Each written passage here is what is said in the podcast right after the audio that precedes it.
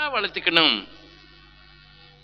அந்த ஆர்வம் வளர்த்துக்கணும், சக்தியை வளர்த்துக்கணும். அப்போ விவேகானந்தருக்கு ராமகிருஷ்ண பரமஹம்சர் சொன்னது, இன்னைக்கு உனக்கு விடுதலை தர்றேன், எனக்கும் உனக்கு என்னைக்கு தகுதி வருதோ அன்னைக்கு தான் நான் திரும்பி காட்டுறேன். So all the exercise in life is to improve one's capacity to see God, to realize God. Idu konja, it's a subtle point, try to catch it. Rendavathu ideal conditions la da newspaper la advertisement irukku, moped ku ஒரு லிட்டருக்கு எண்பது kilometre கொடுக்கும் advertisement. நீங்க கடைக்கு போனீங்க, மோபெட் வாங்கினீங்க, ஓட்டு பார்த்தீங்க, ஆனா ஒரு லிட்டர் பெட்ரோலுக்கு எண்பது கிலோமீட்டர் அது கண்டிப்பாக கொடுக்காது. நீங்க எந்த வண்டி வாங்கினாலும் சரி, அவன் எயிட்டி லிட்டர் எயிட்டி கிலோமீட்டர்ஸ் கொடுக்கும்னு சொல்றான்.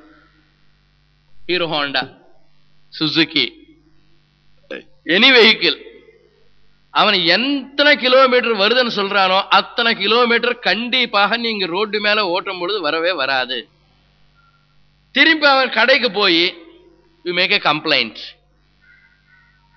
நீங்க சொன்னபடி இது எத்தனை எயிட்டி கிலோமீட்டர்ஸ் வரல. அவன் என்ன சொல்றான், கடையில இருக்கக்கூடிய இன்னொரு வண்டி எடுப்பான், லேபரேட்டரியில ஸ்டாண்டு மேல நிக்க வைப்பான் வண்டியை, நல்ல அழகான pure crystal clear unadulterated pure petrol he will put, rice பண்ணுவான், கேரே மாற்ற மாட்டான், சக்கரம் சுத்துது, அவன் சொன்ன எண்பது கிலோமீட்டர் கண்டிப்பாக கொடுக்கும். எங்க கொடுக்கல, ரோடு மேல கொடுக்கல, எங்க கொடுக்குது, லேபரேட்டரியில தான் கொடுக்குது. So what is it is called under ideal conditions. eighty kilometers per liter it will give under ideal conditions. What are those ideal conditions? Road should be smooth. two. Cart edhir veesa koodadu. three. Ups and downs irukka koodadu. Gear maatha koodadu. Vandi mela weight irukka koodadu.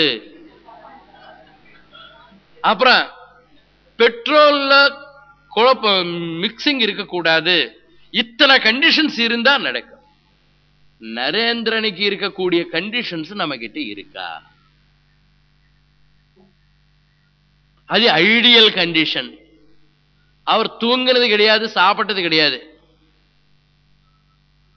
யாரோ ஒருத்தர் கல்லூரியில இருந்து வரும்போது பேசும் பொழுது எனக்கு காமிங்க sir, it is not ஆர்வம்.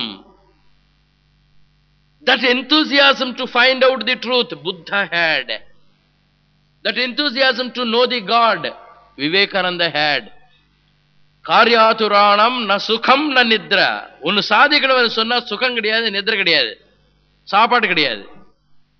Yavan oruthana aaruvamoda appadi irupano avanukku da andha maadhiri vaaipu kedikum.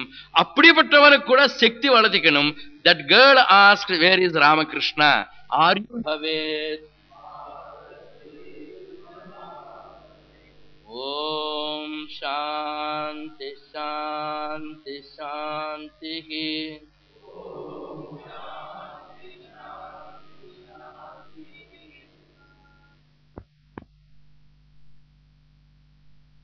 Mm. Vande Sambhum Mahapatim Suragurum Vande Jagatkaranam வந்தே பன்னகபூஷணம் சசிதரம் வந்தே பசூனாம் பதிம் வந்தே சூரிய சசாங்கவஹ்னி நயனம் வந்தே முகுந்த பிரியம் வந்தே பக்தஜன ஆஸ்ரயம் ச வரதம் வந்தே பக்தஜன ஆஸ்ரயம் ச வரதம் வந்தே சிவம் சங்கரம். விவேகானந்த கேந்திரா எதுக்காக இருக்கிறது? இப்படி உங்களை எல்லாம் கூப்பிட்டது எதுக்கு? பொழுதுபோக்குக்காக வேண்டியா? எங்களுக்கெல்லாம் வேற வேலையில, உங்களுக்கு எல்லாம் வேற வேலை இல்லையா? இதெல்லாம் எதுக்கு ஒரு கேள்வி. விவேகானந்தா என்னுடைய மெசேஜ், அவனுடைய வாழ்க்கை எல்லாம் சுருக்கமாக சொல்கிறோன்னா, to make man a better man, that's all. இருக்கிற நிலைமையிலிருந்து ஒரு படி மேலே நல்லவனாக ஆக்கிறதுக்காக வேண்டி விவேகானந்தர், you are good, be better. You are all right, but you can be better still. Seventy five percent வாங்கியிருக்கீங்க, but you can get eighty five. You got twenty percent, you can get thirty-five percent. The whole message of Vivekananda is to make man a better man. That's all. Idhila evvalavo tattvam irukku. Vivekananda Kendra andha vela seiyiradhukaga mugarchi panninde da irukkirathu. Ramayanathile oru chinna karuthu. Vishwamitra enbavar ஒரு யஜ்ஞம் செய்யறதுக்கு முயற்சி பண்றார். யஜ்ஞங்கிற வார்த்தையும் விஸ்வாமித்ரங்கிற வார்த்தையும் முதல்ல அர்த்தம். விஸ்வாமித்ரர் என்பவன் ஒரு சிறந்த ஆசிரியன், ஒரு சிறந்த பள்ளிக்கூடம். நலந்தா யூனிவர்சிட்டி எப்படியோ விஸ்வாமித்ரா யூனிவர்சிட்டி அப்படி. Vishwamitra is a system, not an individual. நல்ல கவனம். விஸ்வாமித்ரன் இருக்கிறவன் ஒரு ரெண்டு கையை ரெண்டு காலு வச்ச ஒரு ஆள் அல்ல. It is an institution. அந்த இன்ஸ்டிடியூஷன் என்ன செய்யறது? யஜ்ஞம் செய்யறது. யஜ்ஞம்ங்கிறது என்ன? எவன் ஒருத்தன் உள்ளத்தில் இருக்கக்கூடிய அன்பு காரணத்தினால பிறருக்கு உதவி இன்டெலிஜென்டா செய்யறானோ அந்த செயலுக்கு யஜ்ஞம்னு பேர். உள்ளத்தில் இருக்கக்கூடிய அன்பு காரணத்தினால, பிறர் மேல இருக்கக்கூடிய அன்பு காரணத்தினால மற்றவங்களை முன்னேறதுக்காக வேண்டி தான் அன்புடன் இன்டெலிஜென்டா ஒரு சர்வீஸ் செஞ்சால் அது யஜ்ஞம்.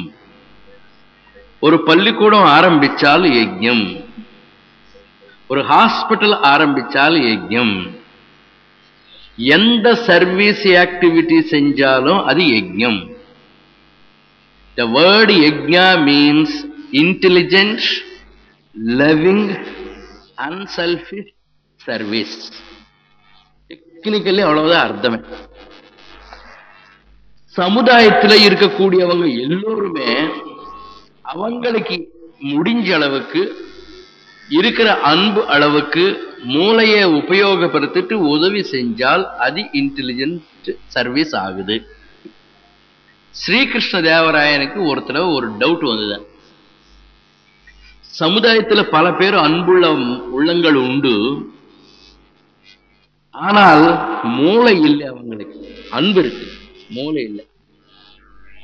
I want to see a kind-hearted fool. நல்ல உள்ளம், அன்புள்ள உள்ளம், ஆனால் அவன் முட்டாள். அப்படிப்பட்டவனை நாம் பார்க்கணும். A kind-hearted fool. தெனாலிராமன் வந்தான். இன்னைக்கு ராத்திரிக்குள்ள ஒன்பது மணிக்குள்ள I want to see a kind-hearted fool. ஒருத்தரை நீ கூட்டுன்னு வரணும். கொண்டு வரலன்னா தலை வெட்டிடுறேன். தெனாலிராமன் யோசிச்சான், தேட ஆரம்பிச்சான். ஊருக்குள்ள போய் யார் வேணும்?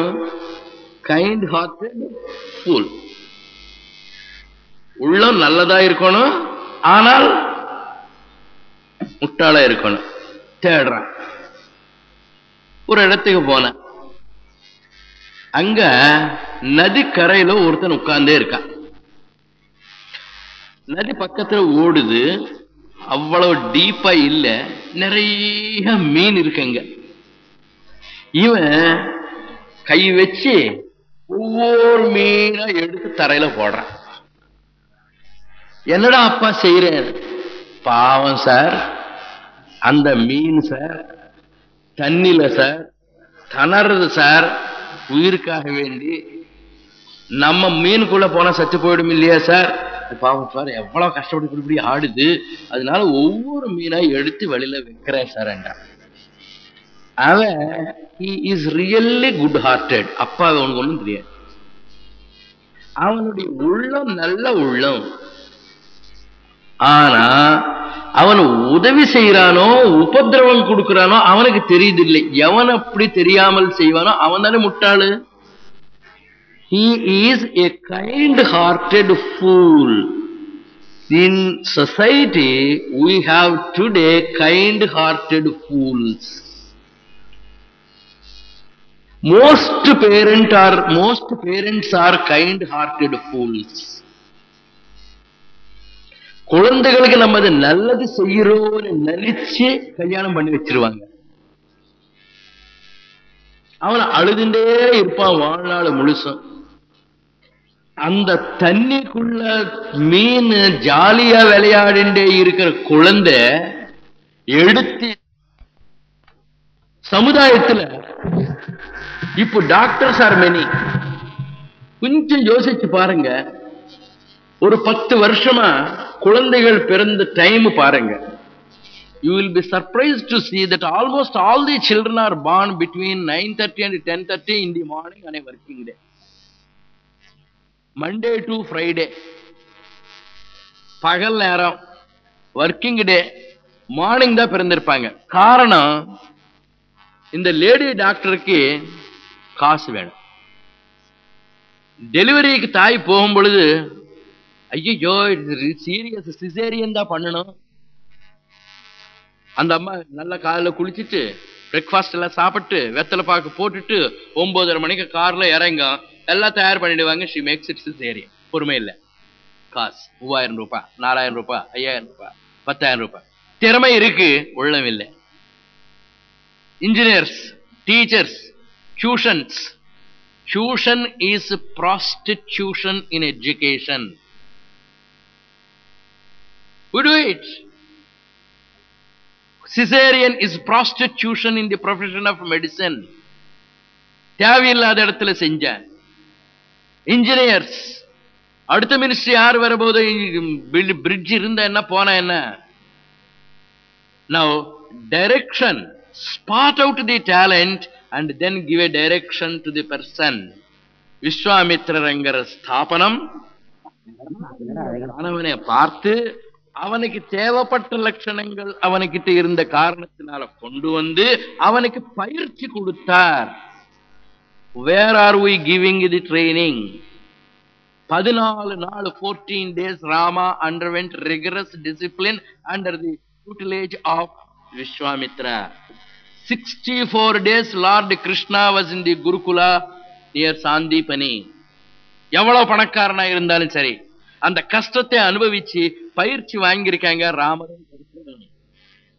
He was a student under Vishwamitra, sleeping on the floor for full fourteen days. அவங்களுக்கு திறமைக்கு தகுந்த மாதிரி fourteen daysல முழுசும் கத்துக்க முடிஞ்சது. அவர் அறுபத்தி நாலு நாள்ல முத்து முழுசும் கத்துக்க முடிஞ்சது. அவர் அறுபத்தி நாலு நாள் இருந்தார், இவர் பதினாலு நாள் இருந்தார். And then direction. It Tataki is an anti-social element. Ravana is going to be, Kumbhakarna is going to be. அவங்களே ரிமூவ் பண்ற டைரக்ஷன் சொல்லி கொடுத்தார் ஸ்தாபனத்திலிருந்து.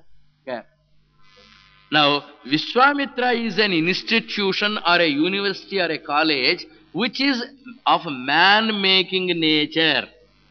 What are the three conditions? Spot out the talent. திறமையை கண்டுபிடி. எந்த காலேஜ்ல செய்றாங்க, எந்த வித்யா விதானத்துல செய்யறாங்க, எந்த யூனிவர்சிட்டியில செய்யறாங்க. உங்களுக்கு மெடிசன்ல பிரியமா இருந்ததுன்னா சீட்டு கிடைக்கிறது இல்ல, வாத்தியார் தொழிலுக்கு போனவர் சொன்னா வாய்ப்பு கிடைக்கிறது இல்ல, இன்ஜினியரிங்ல ஆர்வம் இருந்ததுன்னா வாய்ப்பு கொடுக்கறது இல்ல. நீங்க வரது ஒரு பர்பஸுக்கு ஆப்டிடியூடு இருக்கிறது, அதுக்கு தகுந்த மாதிரி வாய்ப்புகள் கிடைக்கிறது இல்லை. அதுல பயிற்சி கொடுக்கணும். ரெண்டு, கொடுக்கப்பட்ட பயிற்சிக்கு ஒரு direction கொடுக்கணும். Then you provide the proper organization. This is the ideal educational setup. Vivekananda Kendra spots out the talent. உங்களுக்கு பாடுறதுல திறமை இருக்கா? Come here. That music will be used for the service of society. If you have the engineering ability, come here. We have engineers among us. You Murthy Saran ஒருத்தர் இருக்காரு, நீங்க அப்புறம் காவிப்பாங்க. அவர் America பல ஆண்டுகள் இருந்துட்டு ஏகப்பட்ட டாலர்ஸ் எல்லாம் விட்டுட்டு is looking after the computer education. Doctor H R Nagendra is developing a beautiful yoga centre. அவர் நாசால இருந்தவர், is a PhD. You acquire the talents, serve them to the society. This is how uh, an ideal educational system should be. இப்படி அவர் இருந்தார மகாபாரதத்துக்கு வருவோம். விஸ்வாமித்தர் மாதிரி ஸ்தாபனம் இல்லாம துரோணாச்சாரியன் சொல்லி இன்னொரு இன்ஸ்டிடியூஷன். அவரு எந்த மாணவனும் தேடி போகவில்லை. ஒரு மாணவன் வந்தான், ஏகலவ்யன். அவருடைய திறன் யாருமே கண்டுபிடிக்கல. ஒரு talent examination was not conducted. அவனுக்கு உள்ளே இருக்கக்கூடிய திறன் அவனாக கண்டுபிடிச்சான். சார், எனக்கு விலுவித்தியில ஒரு திறமை இருக்கிற மாதிரி தெரியுது, நீங்க ஒரு ஸ்தாபனம் நடத்துறீங்க, அதுல எனக்கு பயிற்சி கொடுங்கன்னு அப்ளிகேஷன் போட்டான். துரோணாச்சாரியங்கிற வைஸ் சான்சலர் பார்த்தார், உனக்கு தகுதியிலே கடவுட்டார். உனக்கு திறன் இருக்கலாம், நான் சேர்த்துக்க மாட்டேன். ஏன் டொனேஷன் கட்டல, கேபிடேஷன் ஃபீ கட்டல, அல்லது ரிசர்வேஷன்ல நீ வரல, அல்லது you don't belong to that caste, this caste, ஏதோ ஒரு கண்டிஷன். அவனுக்கு உள்ளம் இருக்கு, திறன் இருக்கு, அவனை எவனுமே போய் கண்டுபிடிக்கல. விஸ்வாமித்திரர் போனார், கண்டுபிடிச்சிட்டார், கொண்டு வந்திருக்கார். An institution should conduct the talent examination. அல்லது அவனா விரும்பி வரும்பொழுது கண்டுபிடிச்சிட்டு நீ உனக்கு டேலண்ட் இருக்க, சரி பிஎஸ்சி பிசிக்ஸ் எடுத்துக்க. அவன் பிஎஸ்சி பிசிக்ஸ்க்கு வரும்பொழுது என்கிட்ட பிஎஸ்சி பிசிக்ஸ் சீட் இல்லை, கம்ப்யூட்டர் சயின்ஸ் சீட் இல்லை, பிஏ ஹிஸ்டரி படி, பிஏ எக்கனாமிக்ஸ் படி, காமர்ஸ் படி, எனக்கு ஆள் வேணும் ஏதோ ஒரு சப்ஜெக்ட்ல சீட்ஸ் நிரப்புறதுக்காக வேண்டி. I am ruining my self and others. The society has been on the right wrong track. ஏகலவ்யன் வந்தான், துரோணாச்சாரிய ஆஸ்கிரீம்ட்டு கிடான். அவன் என்ன செஞ்சான், காட்டுக்கு போய் வீட்டில் மரத்தடியில் அவருடைய பொம்மையை போட்டு நல்லா பூஜை பண்ணிக்கிட்டு அதுலேருந்து ஹி ட்ரூ தி இன்ஸ்பிரேஷன் கற்றுக்கிட்டான். தானா லைப்ரரிக்கு போய் தானா புஸ்தகங்கள் படித்து, தானா எஸ்எஸ் எழுதி, தானா காம் கரஸ்பாண்டன்ஸ் கோர்ஸில் சேரி, தானா டிகிரி வாங்கியிருக்கான். மாடர்ன் மாணவன். அதே மாதிரி தான் ஏகலவ்யன் செஞ்சான். ஒரு நாள் அர்ஜுனன் போனான், அந்த பக்கம் ஃப்ரெண்ட்ஸோட பிரதர்ஸோட கூட ஒரு வேட்டனாய் இருக்குது. அந்த வேட்டனாய் சத்தம் போடுது. ஏகலவ்யன் கான்சன்ட்ரேஷனுக்கு பாதிப்பாக இருந்தது. சத்தம் வரக்கூடிய இடத்துக்கு ஏழு அம்பு போட்டான். நாய் வாயுக்குள்ள ஏழு அம்பு போய் அது சத்தம் போடாமல, நாயில வாயுக்குள்ள குத்தாமல, ரத்தம் வராமல, இட் இஸ் மேட் டம். அர்ஜுனன் பார்த்தா அசந்துட்டான். இந்த திறனை எவனோடு இப்படி அம்பு போட முடிஞ்சதுன்னு சொல்லி நேரா அங்க வந்தா. எங்க நீ படிக்கிற, யாரு உன்னுடைய டீச்சர், எந்த யூனிவர்சிட்டி, எந்த காலேஜ்? நான் துரோணாச்சாரியங்கிற யூனிவர்சிட்டியில படிக்கிறேன், அவர் தான் என்னுடைய குரு. நேரா அங்க போறான். நான் தான் பெஸ்ட் ஸ்டூடெண்ட் நினைச்சுட்டே இருக்கிறேன், எனக்கு தெரியாம நீர் இன்னொரு பையனுக்கு பாடம் சொல்லி கொடுக்குறீங்க. அவர் வந்தார், நான் உன்னுடைய ஆசிரியர் தானே? ஆமாங்க சார். நீ என்னுடைய மாணவன் தானே? ஆமாங்க சார். அப்படின்னு சொன்னால் எனக்கு குருதட்சணை கூட ஃபீஸ் கட்டு. இப்போ சமுதாயத்தில் நாங்கள் கிளாஸுக்கு போகிறது கிடையாது, பாடம் சொல்லி கொடுக்கறது கிடையாது. மாணவன் பாவம் அவனா லைப்ரரிக்கு போகிறான், அவனா கைடு படிக்கிறான், அவனா பரீட்சை எழுதுறான், அவன் கஷ்டப்படுறான். நாங்கள் ஒன்றுமே செய்யறதில்ல. என்ன செய்கிறோம்? சம்பளம் வாங்குறோம். You will be surprised, each college is getting nearly ten to fifteen lakhs as pay bill. நூற்று எண்பது நாள் working days. மாணவர்கள் உட்டா போறோம். election first ten to fifteen days admissions, அந்த நூற்று எண்பது நாள்ல.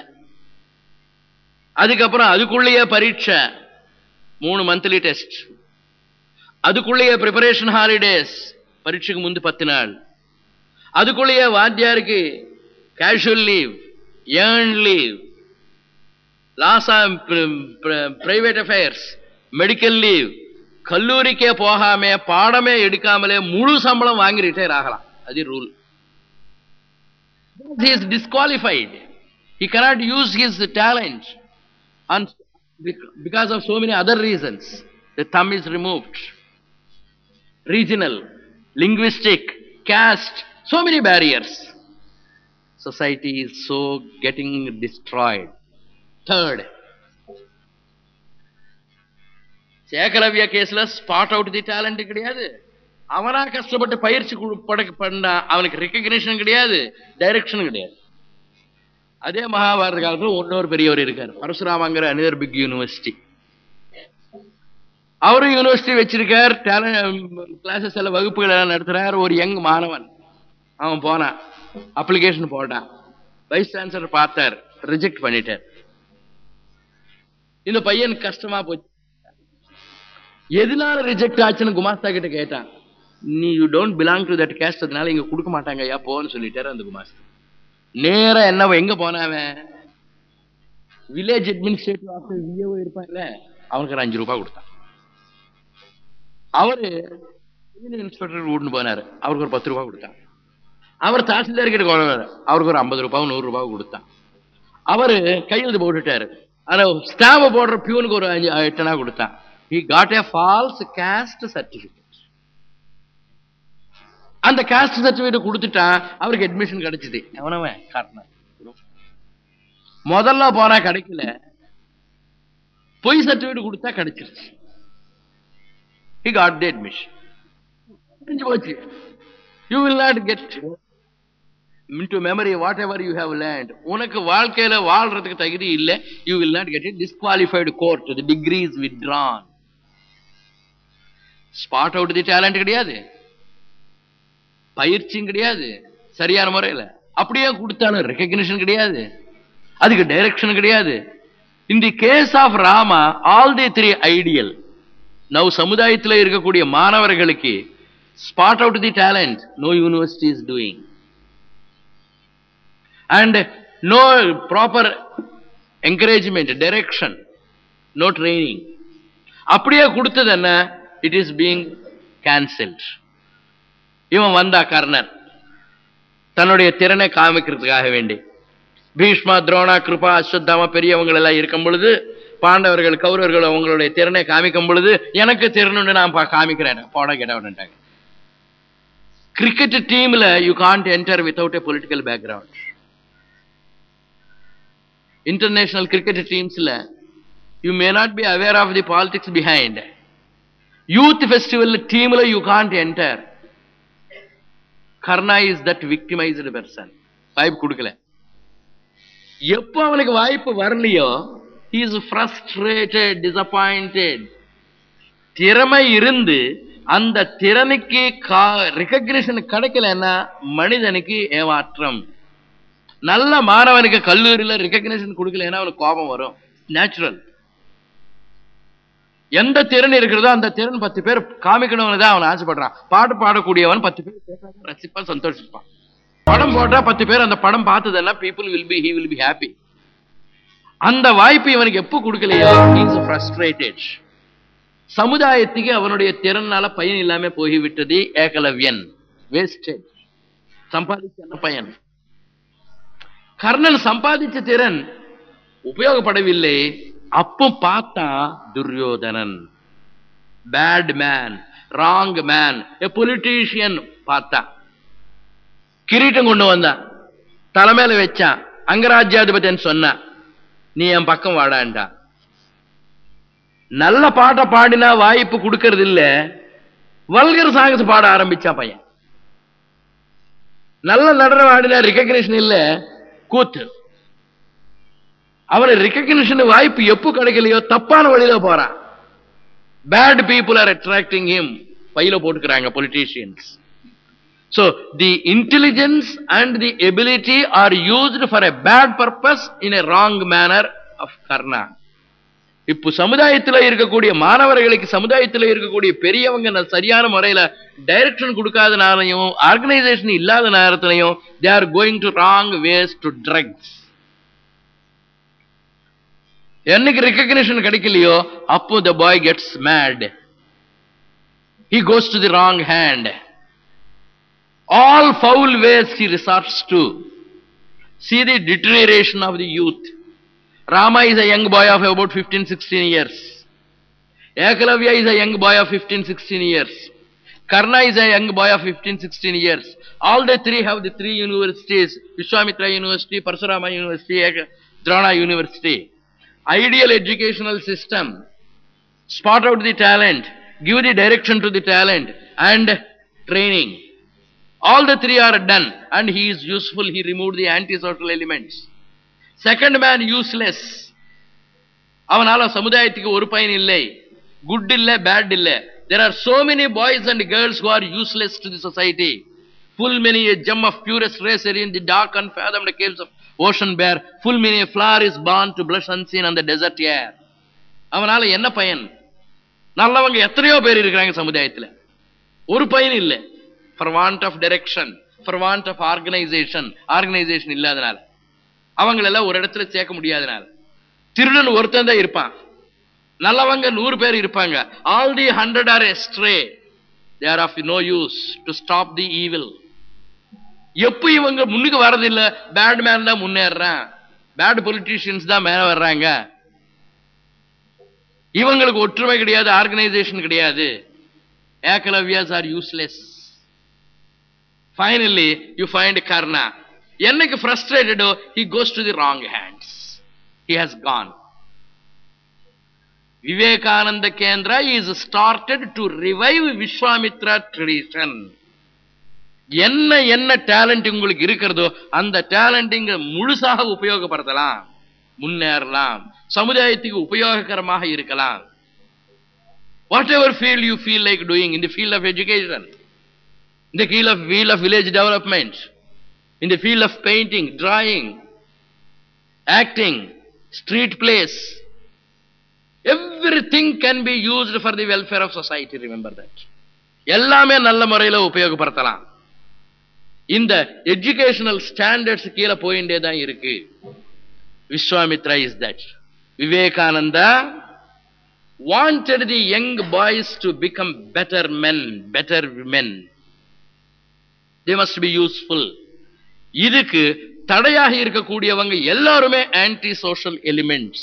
They must be removed. Manithan subhuman, animals la irundha vandirukkom nama. Now we are human. இந்த நிலைமையில இருக்கிறது மேல போனா சூப்பர் ஹியூமன். அப்படிதானே வளர்ச்சி. Sub human, human, super human. பக்கத்துக்கு போனா இன்ஹியூமன். ராமா, சீதா, லக்ஷ்மணா மூணு பேர் அல்ல. Rama is the soul of the person, Lakshmana is the body of the person, Sita is the mind of the person. Moonu sendu every individual. In the manidan, with the soul, with the body, with the mind, thoughtukula pora, ulagattukula nolaira. Nolayum boludu nalu per rishigal Ramayanathila. Agastya Maharshi, Sarabanga Maharshi, Sutikshna Maharshi, Bharadwaja Maharshi. இந்த அனிமல்ஸ்க்கு எல்லாத்துக்குமே என்ன common quality? எல்லாத்துக்குமே தேவை உணவு, ஆகாரம். ரெண்டு தூக்கம். எல்லா மிருகங்களுக்கு தேவை தானே, மனிதனுக்கு தேவை தானே, அதுல இருந்தாலே வந்திருக்கோம் நம்ம. அப்புறம் ரெண்டாவது தூக்கம். மூணு பயம். பயம் இல்லாத பர்சன் இருக்கணும், பயம் இல்லாத அனிமல் இருக்கும். காமம், திருஷ்ணா, procreative urge, குட்டி போடுறது, அதே போடுது நம்மளும் போடுறோம். இந்த மனிதன் soul of the body, soul of the person, mind of the person, body of the person. இவன் காட்டுக்குள்ள ஓறான், உலகத்துக்குள்ள நுழைறான். மனிதனே நீ முன்னேறணும்னு சொன்னா கண்ட்ரோல் பண்ணிக்க. எது? நாக்க கண்ட்ரோல் பண்ணிக்க. அகஸ்தியா நியதாஹாரஹா. எவன் ஒருத்தன் நாக்குக்கு அடிமையா இல்லாம இருப்பானோ அவன் தான் மனிதன். அவன் தான் நல்ல காரியமே செய்ய முடியும். எவன் ஒருத்தன் தூக்கத்துக்கு அடிமையாக இல்லாம இருப்பானோ அவன் தான் நல்ல மனிதன், ஏதாவது நல்லா செய்ய முடியும். Super human. லக்ஷ்மணா தூங்கல, சாப்பிடல, அதனாலதான் மேல வர முடியுது. பயம். கம்சன் பயம் பயம் பயம் பயம். எவன் ஒருத்தன் பயந்து பயந்து பயந்து பயந்து சாகரான அவனால எதுவுமே சாதிக்க முடியாது. சுதிக்ஷ்ண மகர்ஷி தூங்குறதே இல்லை, அவர் எப்பவுமே எழுந்திருச்சுதான் இருப்பார். சரபங்க மகர்ஷி, சரவனா அம்பு, மன்மதனுடைய ஐம்பதுக்குதான் டெம்டேஷன்ஸே இல்லாமல் இருக்கக்கூடிய மகர்ஷி, அவருக்கு எந்த விதமான ஆசையும் கிடையாது, காமம் கிடையாது. பரத்வாஜ மகர்ஷி நிர்பயா, அவர் பயம். இப்ப நாலு ரிஷிகள் நாலு லட்சணங்களை எதிர்த்து நிலைன்னு சொல்லி ராமருக்கு சீதருக்கு லட்சணங்கள் லட்சணத்துக்கு சொன்னாங்க. அப்போதான் you will become super human. Today Ravana is a பிராமண கதலை, ஆனால் அரக்கணன் சொல்றான். காரணம், அவன் காமத்துக்கு அடிமை. அவனுடைய தம்பி கும்பகர்ணன் அரக்கணன் சொல்றான், அவன் பிராமணன், கல்ச்சர்ட் ஃபெலோ. ஆனால் இன்னைக்கு அரக்கணங்கிற பட்டம் அவனுக்கு ஏன் கிடைச்சது? கெட்ட பேருக்கு ஏன் கிடைச்சிருச்சு? சாப்பாட்டுக்கு அடிமை, தூக்கத்துக்கு அடிமை. கம்சன் கிருஷ்ணனுடைய சொந்த மாமா, அம்மானுடைய தம்பி, அண்ணா, மெட்டர்னல் அங்கிள். கிருஷ்ணன் வந்து கடவுள் அங்கிறீங்க, அவனுடைய மாமாவை அரக்கன் அங்கிறீங்க. ஏன்? பயந்து பயந்து இருந்த காரணத்தால. Kamsa is an embodiment of fear. நாலு லட்சணங்கள் விபரீதமா இருந்தா இன்ஹியூமன், கண்ட்ரோல்ல இருந்தா ஹியூமன், காங்கர் பண்ணா சூப்பர் ஹியூமன். கிருஷ்ணனுக்கு பயம் கிடையாது, கிருஷ்ணனுக்கு பசி கிடையாது, கிருஷ்ணனுக்கு தூக்கம் கிடையாது. மூணு மணி நேரம் நல்ல நெகட்டிவ் சினிமால நடக்குதுன்னா எங்கன்னா ஒண்ணுக்கு ரெண்டுக்கு போறோமா, தண்ணிக்கு போறோமா, நாம போயிட்டு போறதுக்குள்ள ஒரு ரேப் சீன் கம்ப்ளீட் ஆயிருமே, போக மாட்டோம், அசைய மாட்டோம். ஏன்? அங்க கவர்ச். Man is capable of controlling the tongue, controlling sleep when he has interest. சொற்பொழிவு நடக்கும் பொழுது மட்டும் we think of hundred things. புஸ்தகம் தொட்டா தூக்கம் வந்துடும். நமக்கு ஸ்டடி ஹவர்ல பாக்குறோமே காலேஜில், we don't have that. Vivekananda's main purpose of education is spot out the talent. அந்த மனோ நிகிரகமே வச்சு இருக்கக்கூடிய திறனை சமுதாயத்துக்கு உபயோகப்படுத்தி நல்ல முறையில முன்னேறினால் நம்ம அரக்கனாக போறது இல்லை, சிறந்த மனிதனாக இருக்க போறோம். Man making education is to make us better citizens for the use of others. யாருக்குமே உதவி இல்லாமல் இருக்கக்கூடாது, பல பேருக்கு நம்ம உதவியாக இருக்க வேண்டும். அப்படிப்பட்ட ஸ்தாபனம் விவேகானந்த கேந்திரா. நீங்கள் எல்லாம் இங்க வந்தது என்ன? திரும்பி போன பிறகு உங்களுக்கு உபயோகமாக இருந்துட்டு பல பேருக்கு உபயோககரமாக இருப்பீங்கன்னு ஆசையோட இந்த முகாங்கள் எல்லாம் நடந்து கொண்டே இருக்கின்றன. Vivekananda wanted hundred men. யாரு வர்றாங்க? சொல்லுவாங்க வாயில. People should come with heart, with head to serve the society. அதனால என்ன சார் பயன்? சமுதாயம் முன்னேறினா அதோடு சேர்ந்து நம்ம முன்னேறுவோம். பக்கத்து வீடு தீ எரிஞ்சுதானே நம்ம வீடு ஒரு நாளைக்கு தீ எரியும், அது தீ எரியாமல் காப்பாத்தானே நம்ம வீடு பத்திரமா இருக்கும். நாடுனுடைய க்ஷேமம் நம்மளுடைய க்ஷேமம். எல்லாருமே பேஷண்ட்ஸா இருந்தா எவனோ ஒருத்தன் டாக்டர் இருக்கணும் இல்லையா? Let us be the doctors. Let us be the protectors. அந்த பெருமையை சம்பாதிக்கிறதுக்கு, அந்த டைரக்ஷன் கொடுக்கிறதுக்கு, அந்த ஆர்கனைசேஷன் எபிலிட்டி வர்றதுக்காக வேண்டி விவேகானந்த கேந்திரா ஆரம்பிக்கப்பட்டது. நல்லா யோசியுங்க. Try to be useful, responsible, helping, good hearted citizens.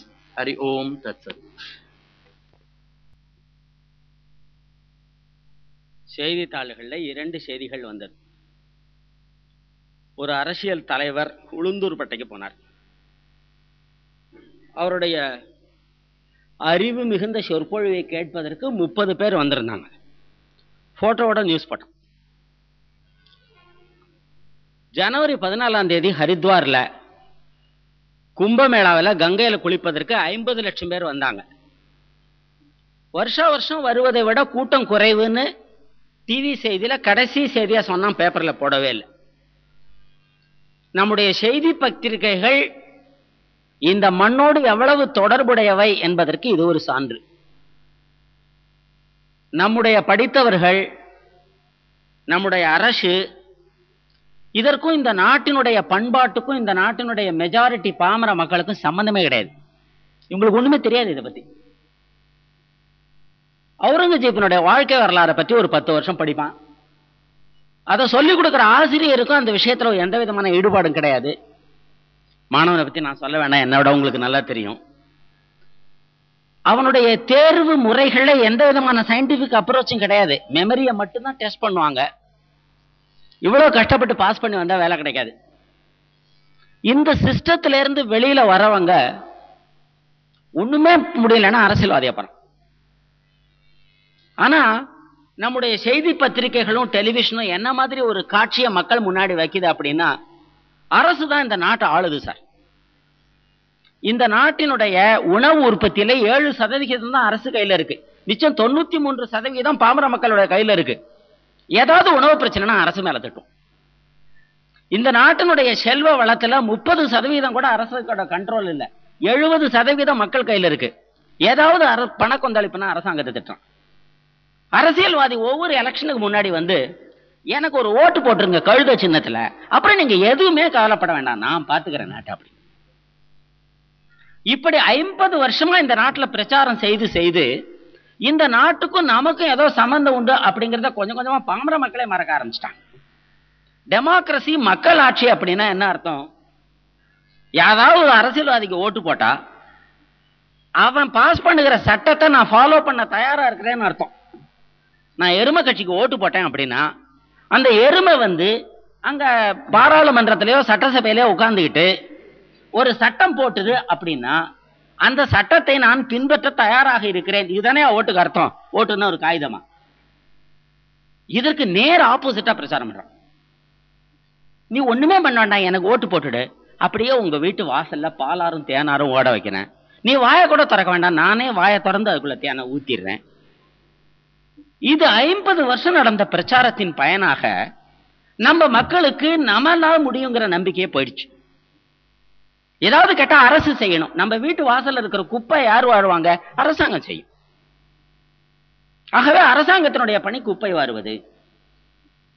எப்படி அரசாங்கம் குப்பை வாரும்? நம்ம வீட்டு வாசல்ல இருக்கிற குப்பையை பற்றி நம்ம அதை வாரி போடுறதுக்கு பதிலா உடனே ஹிந்து பேப்பருக்கு ஒரு கடிதம் எழுதுவோம், அல்லது ஒரு பெரிய போராட்டம் நடத்துவோம் கலெக்டர் ஆபீஸுக்கு முன்னாடி, எங்க வீட்டு வாசல்ல இருக்கிற குப்பையை மாறி.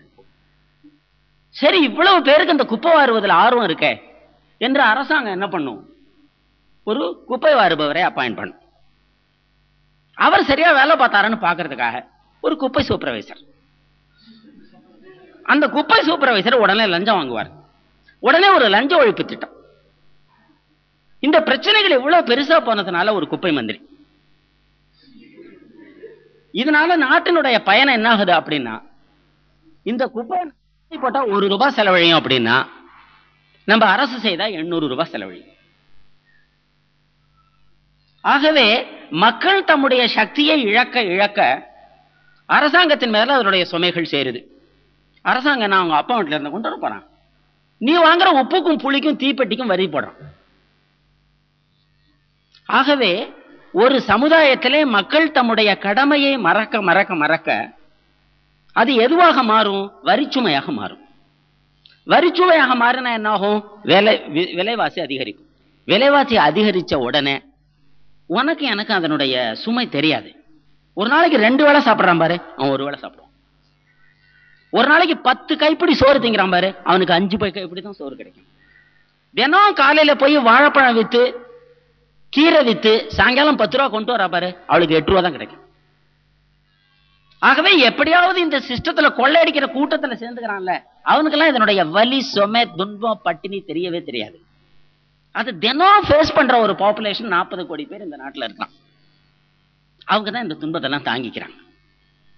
ஆகவே நம்முடைய சமுதாயத்தினுடைய சக்திகளை நாம் இழக்க இழக்க அது வரியாக மாறி அரசாங்க ஊழலாக மாறி நம்முடைய தலைமையில வந்து உடனே இதுக்கு பிரச்சனை என்ன அப்படின்னா, உடனே டெலிவிஷன்கார இந்த அரசியல்வாதி எல்லாம் மாட்டான். இந்த அரசியல்வாதி என்பது இந்த சமுதாயத்தினுடைய முகம் பார்க்கும் கண்ணாடி. நம்ம சமுதாயத்தில் இல்லாத ஒரு குறை கூட அரசியல்வாதி கிட்ட கிடையாது. இந்த சமுதாயத்தில் இல்லாத ஒரு குறை கூட அரச அரசியல்வாதி கிட்ட கிடையாது. அந்த அரசியல்வாதி கிட்ட இருக்கிற ஒவ்வொரு குறையும் சமுதாயத்தினுடைய குறையா அவன் ஃபோக்கஸ் பண்ணி காமிக்கிறான். அவன் கண்ணாடி பிடிச்சி காமிக்கிறான், அவன் முகம் இதுதாண்டான்னு. என் முகம் அழகா இல்லைன்னு கண்ணாடியை போட்டு உடைச்சா என்ன ஆகும்? என் முகம் அழகாயிடுமா? அதுக்கு ஒரே வழியினுடைய முகத்தை அழகாக்கி கொள்வதுதான். இந்த மாதிரி பிரச்சனைகளுக்கு தீர்வு சமுதாயம் தன்னுடைய சக்தியை உணர்ந்து கொள்வது. ஆகவேதான் தன்னார்வ தொண்டு தன்னார்வ தொண்டு தன்னார்வ தொண்டு என்ற பேச்சு வருகிறது. ராஜீவ்காந்தி இந்தியாவுடைய பிரதம மந்திரியா இருக்கிற போது ஒரு சர்வே பண்ணினார். கிராமத்துல இந்தியாவில எல்லாரும் கிராமங்கள ஏழையா இருக்கிறாங்க, என்ன ஆச்சு அப்படின்னு.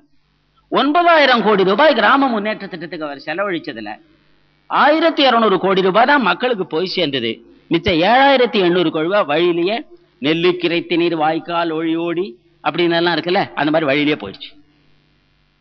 நம்ம என்ன செய்யறோம் அப்படின்னா, தொட்டதெல்லாம் இன்னும் அரசாங்கமே செய்யணும். அரசாங்கம் பல்படி வாங்கி கொடுக்கணும், மத்தியான சாப்பாடு போடணும், குல்லா வாங்கி கொடுக்கணும், செருப்பு வாங்கி கொடுக்கணும், பரீட்சை எழுதிட்டா பரவாயில்ல. இப்படி அரசாங்கத்தினுடைய வீச்சு, அரசியல்வாதியினுடைய பணி, அதை நம்ம விரிவாக்கிட்டே போறோம். உண்மையில நம்ம என்ன செய்யணும்? உலகத்தினுடைய எல்லா லட்சியவாதிகளும், விவேகானந்த கேந்திரமாகட்டும், விவேகானந்தர் ஆகட்டும், இந்து மதமாகட்டும், மார்க்ஸ் ஆகட்டும், எல்லாருமே என்ன சொல்லியிருக்கிறாங்கன்னா, that government is best which governs least. எந்த அரசாங்கம் ரொம்ப குறைச்சலா வேலை செய்யுதோ அதான் என் நல்லா அரசாங்கம். அரசியல்வாதி சுறுசுறுப்பா இருக்கிறான்னு அர்த்தம் கொள்ளடிக்கிறான்னு அர்த்தம். அரசியல்வாதி சுறுசுறுப்பா இருக்கிறான்னு அர்த்தம் மக்கள் தூங்குறாங்கன்னு அர்த்தம். ஆகவே மார்க்ஸ் ஆகட்டும், இந்து மதமாகட்டும், விவேகானந்தர் ஆகட்டும், எல்லாரும் கண்ட லட்சிய உலகம் எது அப்படின்னா, அரசாங்கம் என்பது மிக குறைவாக வேலை செய்யும், மக்கள் நிறைய வேலை செய்வாங்க. அதற்கு நேர் ஆப்போசிட்டா நம்ம செஞ்சுட்டு இருக்கிறோம். தொட்டத்துக்கெல்லாம் அரசாங்கம் ஹோட்டல் நடத்துறான், அரசாங்கம் சின்ன ஹோட்டல் நடத்துறான், பார் நடத்துறான், அந்தமான்ல போலீஸ் டிபார்ட்மெண்ட்டை வச்சு சாராய கடை நடத்துறான். போலீஸ் டிபார்ட்மெண்ட் கிட்ட சாராய கடை நடத்துற வேலையை கொடுத்துருக்கான். உருப்பிடுமா?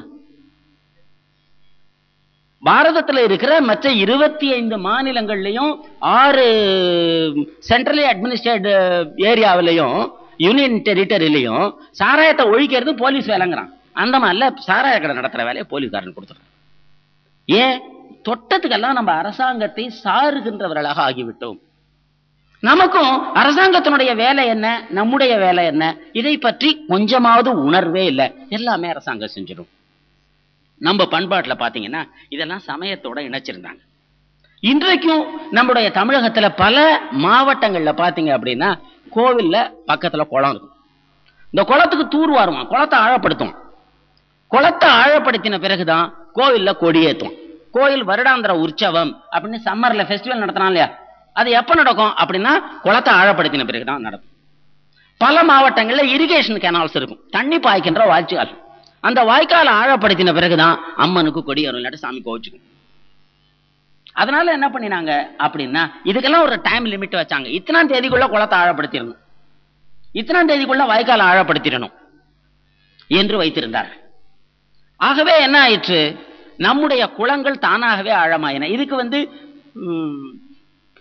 தமிழ்நாடு ஸ்டேட் கவர்மெண்ட்டுக்கு அப்ளை பண்ணப்படுதில்லை. விவேகானந்த கேந்திரத்தில் கிராம முன்னேற்ற திட்டத்தில் நூற்றுக்கணக்கான குளங்களை ஆழப்படுத்தினோம், ஆயிரக்கணக்கான கோயில்களை சுத்தம் பண்ணினோம். இளைஞர் முகாம் அப்படின்னு ஏழு நாள் நாலு நாள் முகாம் போட்டு இந்த இளைஞர்களை வச்சு கோயிலை சுத்தம் படுத்துறது, குளத்தை ஆழப்படுத்துறது, இந்த மாதிரி பணிகள்லாம் செஞ்சுட்டே இருந்தோம். இது ஓரளவுக்கு இங்கே இருக்கிற கல்லூரிகள் பள்ளிக்கூடங்களுக்கெல்லாம் தெரிஞ்சுது. வடக்கன் குளத்தில் சர்தார் ராஜா இன்ஜினியரிங் காலேஜ் பையங்க ஒரு நாளைக்கு வந்தான், சார் இந்த கன்னியாகுமரிக்காரங்கெல்லாம் நிறையா இந்த ஊருக்கு வெளியில் ஒரு குளம் இருக்குது, அந்த குளத்தை போய் ஆழப்படுத்துகிறாங்க சார், அதில் வந்து ஆயிரக்கணக்கான பேர் குளிக்கிறாங்க, அந்த குளத்தை நாங்கள் என்எஸ்எஸ் கேம்ப் போட்டு ஆழப்படுத்துகிறோம் அப்படின்னு சொன்னோம். சரி தம்பி, நாங்கள் அது யார் உள்ளவங்களை கேட்டு சொல்கிறேன் அப்படின்னு சொன்னோம். அப்புறம் இங்கே ஒரு எக்ஸிக்யூட்டிவ் இன்ஜினியரோ சூப்பர் இன்ஜினியரோ ஒரு இன்ஜினியர்கிட்ட அந்த பையனை அனுப்பிச்சோம்.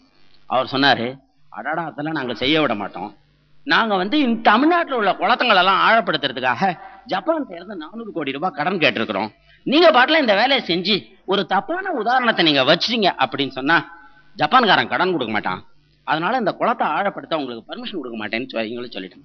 அந்த பையன் வருத்தத்தோட திரும்பி போயிட்டான். அதுக்கு பதிலாக அவனுக்கிட்ட அவன்கிட்ட இருக்கிற எனர்ஜியை செலவழிக்கிறதுக்காக ஏதோ ரெண்டு பஸ்ஸை கொளுத்திருப்பான், ரெண்டு பஸ் ஸ்டாண்டை போஸ்ட் நிறுத்தி வச்சிருப்பான். அவன்கிட்ட இருக்கிற சக்தியை வெளிப்படுத்துவதற்கு ஏதாவது வழிகள் அவனுக்கு கிடைக்காம போயிருக்காது. ஆனா குளம் அழகலை. இன்னைக்கு கன்னியாகுமரிக்காரங்க குளிக்கவர். ஒவ்வொரு வருடமும் ஜனவரிக்கு பிறகு பார்த்தீங்க, சித்திரைக்கு பிறகு பார்த்தீங்கன்னா இந்த கன்னியாகுமரிக்காரங்களுக்கு அவ்வளவு கஷ்டம், குளிக்க காலையில் நீங்கள் போய் மெயின் கேட்டில் நின்று பார்த்தீங்கன்னா ஒரு நூறு பேர் வாளி நிறையா துணியை எடுத்துகிட்டு போவாங்க, அந்த குளத்தில் குளிப்பாங்க, துணி துவைப்பாங்க, சௌரியமாக வருவாங்க. கன்னியாகுமரிக்குள்ளே குளம் கிடையாது. இது ஒரு உதாரணம் இல்லை, ஆயிரம் உதாரணங்கள் சொல்ல முடியும். நம்மளுடைய மக்களுடைய சக்திகளை ஒன்று திரட்டி சமுதாயமாக அமைப்பது என்பது ஒரு பெரிய கலை, ஒரு பெரிய சாஸ்திரம், ஒரு பெரிய சமுதாயத்தினுடைய தேவை. அதனால சாமிக்கு குளம் வேண்டாம், சாமி குளிக்க போறதில்லை, மனுஷன் குளிக்க போறான். ஆனால் சாமியை கண்டா பயப்படுவோம். ஆகவே என்ன பண்ணா, உங்க ஊர்ல இருக்கிற குளத்தை ஆழப்படுத்தின பிறகுதான் அம்மனுக்கு கொடியேற்றலாம், மாரியம்மன் கோயில்ல கொடை அப்பதான் நடக்கும் என்று சமயத்தை இணைத்து வைத்தார்கள். சமயத்தை ஒன்றுபடுத்தும் சக்தியாக பயன்படுத்தினார்கள். தேர் அப்படின்னு பார்த்துருப்பீங்க. சிறுவிகிழிபுத்தூர் தேர் அப்படின்னு சொன்னா மாவட்டம் முழுக்க லீவ் கொடுப்பாங்க. திருவாரூர் தேரை பத்தி நான் ரொம்ப சாவோட வர்ணிப்பேன். முந்நூறு டன் அந்த தேரினுடைய எடை. முந்நூறு டன்னு எவ்வளவு? மூணு லட்சம் கிலோ. அதில் தூக்கி அந்த தியாகராஜ சாமியை வைப்பான். அந்த சாமியோட விலை ரெண்டு கிலோ. என்னையா முட்டாள்னா, ரெண்டு கிலோ சாமியை தூக்கி மூணு லட்சம் கிலோ வெயிட் உள்ள ஒரு தேரில் வச்சு அதை ஒரு அந்த மாவட்டம் முழுக்க ஒரு நாளைக்கு லீவு விட்டு ஆரூரான் சுகர் ஃபேக்டரியில இருந்து எல்லாருக்கும் சாப்பாடு போட்டு ஒரு முப்பது நாற்பதாயிரம் பேர் அந்த தேரை இழுப்பான். பெரிய படம் போடுவான். டம் டம் டம்னு அந்த தேரை இழுக்கிறவங்களை உற்சாகப்படுத்துறதுக்கே ஒரு வாத்திய கோஷ்டி. என்ன முட்டாள்தனம்! இந்த முட்டாள்தனை கிரிட்டிசைஸ் பண்றதுக்காக இந்த வீரமாமுனிவர் வீரமாமுனிவர்னு ஒருத்தர் கேள்விப்பட்டிருப்பீங்கல்ல, அவர் ஒரு கதை எழுதினார். பரமார்த்த குரு கதைன்னு இந்தியாவில் எல்லா மொழியிலும் எழுதினார். ஒரு குருவுக்கு நாலு சீடர். அந்த சீடர்கள்ட்ட குரு சொன்னார், அப்பா நீங்கள்லாம் ரொம்ப ஒற்றுமையா இருக்கணும், அதனால கடையில் போய் ஒரு ஊசி வாங்கிட்டு வாங்க அப்படின்னு. நாலு சீடர்களும் ஒரு ஊசியை எப்படா வாங்குறதுன்னு பார்த்தேன். ஒரு ஊசியை எப்படி நாலு சீடர்கள் கொண்டு வர முடியும்? சரின்னு பக்கத்தில் ஒரு தென்னை மரம் பனைமரம் நின்றுது. அந்த பனைமரத்தை வெட்டினான், அதில் ஒரு ஊசியை வச்சான். நாலு பேர் திட்டான். என்ன குருநாதர் சொல்றக்காரங்க, நாலு பேர் சேர்ந்து ஊசி கொண்டு வாங்க. இந்த மாதிரி இந்த ரெண்டு கிலோ சாமியை தூக்குறதுக்கு மூணு மூணு லட்சம் டன் தேர் மேல வச்சு இழுத்தான்னு வீரமாமுனிவர் உதாரணம் சொன்னார். ஆனா உண்மையில நம்முடைய தேருக்கு பின்னாடி லட்சியம் என்ன அப்படின்னா, தேர் இழுக்கிற இன்னைக்கு சாதி வித்தியாசம் இல்லாம, தெரு வித்தியாசம் இல்லாம, மத வித்தியாசம் இல்லாம எல்லோரும் வந்து ஒன்றிழந்து ஒரே மூச்சில இழுத்தாதான் அந்த தேர் நகரும். இன்றைக்கும் கன்னியாகுமரி அம்மன் கோவிலுக்கு தேர் இழுக்க அந்த கயிறு இங்க இருக்கிற கிறிஸ்தவர்கள் வாங்கி கொடுக்குறாங்க. ஏன்னா ஒரு காலத்துல இந்த கிறிஸ்தவங்கள்லாம் இந்துக்களா இருந்திருப்பாங்க, அந்த தேரை இழுத்துருக்குறாங்க. அந்த தேர் இழுப்பதனால ஊர் ஒற்றுமையா இருக்கும் என்பது தெரிகிறது. அவங்க கிறிஸ்தவ நாங்க போன பிறகும் கூட இன்னைக்கு கயிறு வாங்கி கொடுக்குறாங்க. ஆகவே சாமிக்கு தேர் வேண்டாம், சாமி ஆட்டோ ரிக்ஷா கூட போயிடும், மனுஷனுக்கு தேர் வேணும். இதை ஒரு காரணமா எந்தெந்த ஊர்ல எல்லாம் தேர் நின்று பண்ணுதோ அண்ணன் நம்பி அடிச்சுக்கிட்டான். ராமாயண கதை சொன்னான். இந்த ராமாயண கதை எதுக்காக சொன்னான் அப்படின்னா, கொஞ்ச நாளைக்கு முன்னாடி குஜராத்ல நடத்தி நடந்த சம்பவம். ஒரு புகழ்பெற்ற ஒரு குடும்பத்துல அண்ணன் தம்பி சொத்துக்காக சண்டை போட்டுட்டு கோர்ட்டுக்கு போனான். அந்த குடும்பத்துக்கெல்லாம் குருநாதர் என்று உண்டு, நமக்கெல்லாம் கூட உண்டு, மறந்துட்டோம் நம்ம. தமிழகத்தில் இருக்கிற ஒவ்வொரு குடும்பத்துக்கும் யாராவது ஒரு குரு உண்டு. எங்கேயாவது மதுராதீனோ சங்கராச்சாரியா சுவாமிகள், மத்வாச்சாரியார் சுவாமிகள் அல்லது தொண்டை மண்டலத்தை ஆதீனம் அப்படின்னு யாராவது இருப்பாங்க.